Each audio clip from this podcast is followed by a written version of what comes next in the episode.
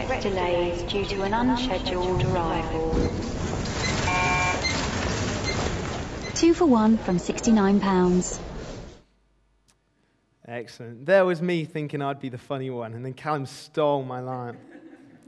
Not happy about that. Not happy. I thought that was funny, that advert anyway. I've seen it. I think it's because it's really old now. I've seen it so many times. Um, I'm not trying to advertise Specsavers there, don't worry. I will, I will come back to that. Um, but excellent. So, um, these guys done a brilliant job tonight. Um, I'm kind of touched upon an awful lot I'm saying, so I think that's good. I'm, i think that's good. But um, excellent. So, when I was uh, planning this, I thought um, what pops into your head when I say the word vision? So I, I, went to Google and got a few suggestions. I asked a few people, and um, I had some brilliant, brilliant answers. I think the best one has got to come from Adam Perry. When I said, Adam, this is, a, this is a wise man. Bear in mind, we were just doing a vision statement for the youth for Bidford Baptist Church. Okay? We were doing a vision statement there. I said, Adam, what do you think of when I say the word vision? His answer was chuckle. which I thought was uh, good old Chuckle Vision. What a good program. Other suggestions I had television, BT Vision, uh, Sight, Specsavers, so like that advert. Um, and then I got mission, purpose, plan, overview, goals, endpoint, strategic, and desire. So as, these, uh, as the other guys um, sort of said, um, vision, there's kind of two words, this, uh, two parts to this word that we talked about. And so vision is your literal vision. I'm colorblind, so I'm not, you know, you do the colorblind test. I, last time I did it, there was 12 tests. I passed one which I, I, know, I know. Thanks, thanks, Herbie. Um, but yeah, so that's pretty sad. sad. So um, my, my actual vision isn't that great. Um, but it's also this whole idea of uh, picturing something, how you see something in the future, and God's vision for our lives, how He pictures us. For example, in a secular environment, you might have, say, in a business, you might have a CEO um, so, for example, Steve Jobs, um, before he died at Apple, apparently when he died, he had planned out the next five years for Apple. And he had this vision. He knew how he wanted to see Apple in what they, how they were going to progress and where they were going to be in five years' time. In a church, mission asks, What are you called to do as God sends you out? But vision asks, What do you see the church being? It paints a picture. And just like that, God paints a picture for our lives.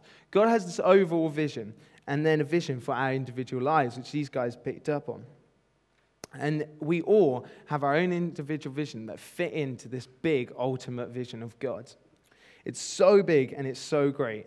Um, we, we read in Acts so Saul's life. So Saul, you know, he was persecuting all these Christians, but God's vision was to be this mighty man of God to turn into Paul, and we know just how amazing things he did. And, and Luke, the vision to be fishers for men, as Rach points on. Now, vision uh, is, it's important that we know that vision's different for every single one of us. You know, we've got different gifts, we've got different skills, and it's all different in each and every one of us. Mike Pilavachi once tweet, uh, tweeted, which I really like this um, God raised Joseph in a desert to use him in a palace. He raised Moses in a palace to use him in a desert. Live your life, not someone else's, which I thought was really, really cool. In the three passages, they're asked to do really big things and to have huge responsibilities that they feel just unworthy of doing. In Exodus, uh, we see Moses, he says, Who am I that I should go to Pharaoh and bring the Israelites out of Egypt? Um, we just mentioned Saul in Acts. He's persecuting all these Christians, but God uses him. He's like, Why me? Why me? And our vision, it doesn't depend on what we've done or what we've said. It's not what we've done or not done, but God has a vision for our lives. The big question to ask isn't what's our vision for our lives, but rather what is God's vision for our lives, I think. These passages show God's vision for their lives. Uh, we know when he to, spoke to Moses that it was definitely God's vision for his life. It was not Moses, because Moses was like, whoa. And he was, you know, we know that he was pretty apprehensive about, about doing it. So God's vision for lives calls ordinary people to do extraordinary things. We see Saul. We, there's so many people that you know we might know you know, in our workplaces that kind of reflect Saul. But actually, look, he became Paul, this mighty man, and, and Moses and Peter, you know, all mighty, mighty men that did extraordinary things, but they were just ordinary people. In these passages, we see God's vision uh, for their lives, asking a few things of them. And, I, and we, these guys uh, picked up on these. And I just want to focus in um, into this idea of obedience and being attentive to God. In Acts, we read, So then, King Agrippa, I was not disobe- uh, disobedient to the vision from heaven. And in Luke, so they pulled up their boats on, on shore, left everything, and followed him. And I think that is like these guys really, really well picked up on is just this idea of obedience. Like, like Callum was saying, when I was reading, um, reading the verse in Luke about the fish, I was exactly the same. I was reading this thinking, that's pretty cool, you know, with the fish. But then when I was preparing for this and we got given this verse, I just saw in a completely different light. And I thought, this whole idea of just, I've never noticed it before. They left everything and followed him. And I think, and Moses says, Moses says, um, calls out to him, and Moses says, Here I am. And I think there's something really in that, that we, um, just something about us going before God and saying, Here we are, here, here I am. And the other thing uh, that is in these that I think of asks of us is um, sort of to do with that, is to give up ourselves and to be sacrificial. This, this whole idea of pulling up their boats on shore, leaving everything and following him. Saul turned completely from his old life, completely into his new life. He sacrificed his life for, for God. He, he turned himself, he gave up himself, he gave up his pride. And I think sometimes this can seem, we kind of see this and we're like, wow, that's pretty impressive. That's quite cool, you know, that they, they gave up everything. But it's like, but I, I can't do that. You know, that's a bit scary. Like, that's just because they were, you know, special people. But actually, nowhere in the Bible does it say, come to me and it will be easy. But I don't know about your Bible, but my Bible says, come to me and I'll be with you always. And I think, there's, I think that's, the, that's the thing. It's, it's coming to it isn't easy. That's the thing. That's why sometimes it terrifies me when it's saying he gave up everything. It was like, if I give up everything, you know, it's a scary thought but actually says, Come to me, and I'll be with you always.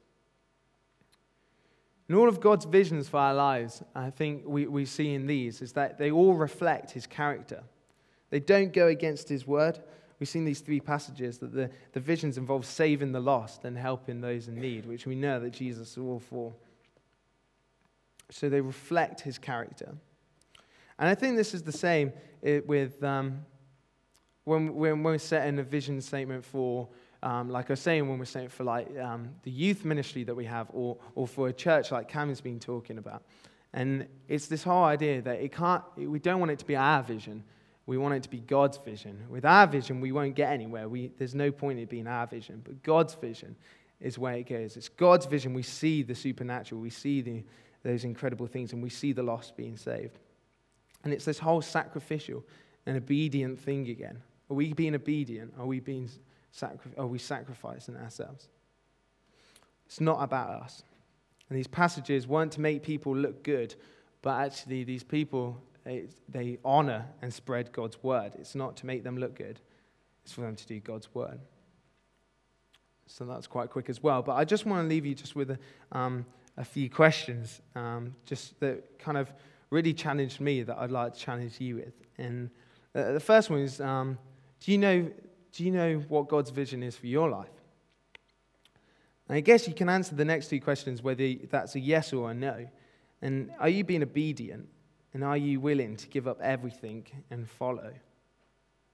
Giving up everything is, like we've been touching, is quite a scary thing, but are we willing to do that? These examples, um, we see that it's out of these places where they give up everything, when they go, it's in those places that we see the most amazing things. And I don't know about you, but I want to see some of the stuff that happens in Acts. Like, I think that's pretty awesome. I want to see that. And if that means that we have to be obedient and we have to give up everything, then I'm up for that, definitely. I don't know about you, but I'd just like to leave that uh, to you to ponder on. Thank you.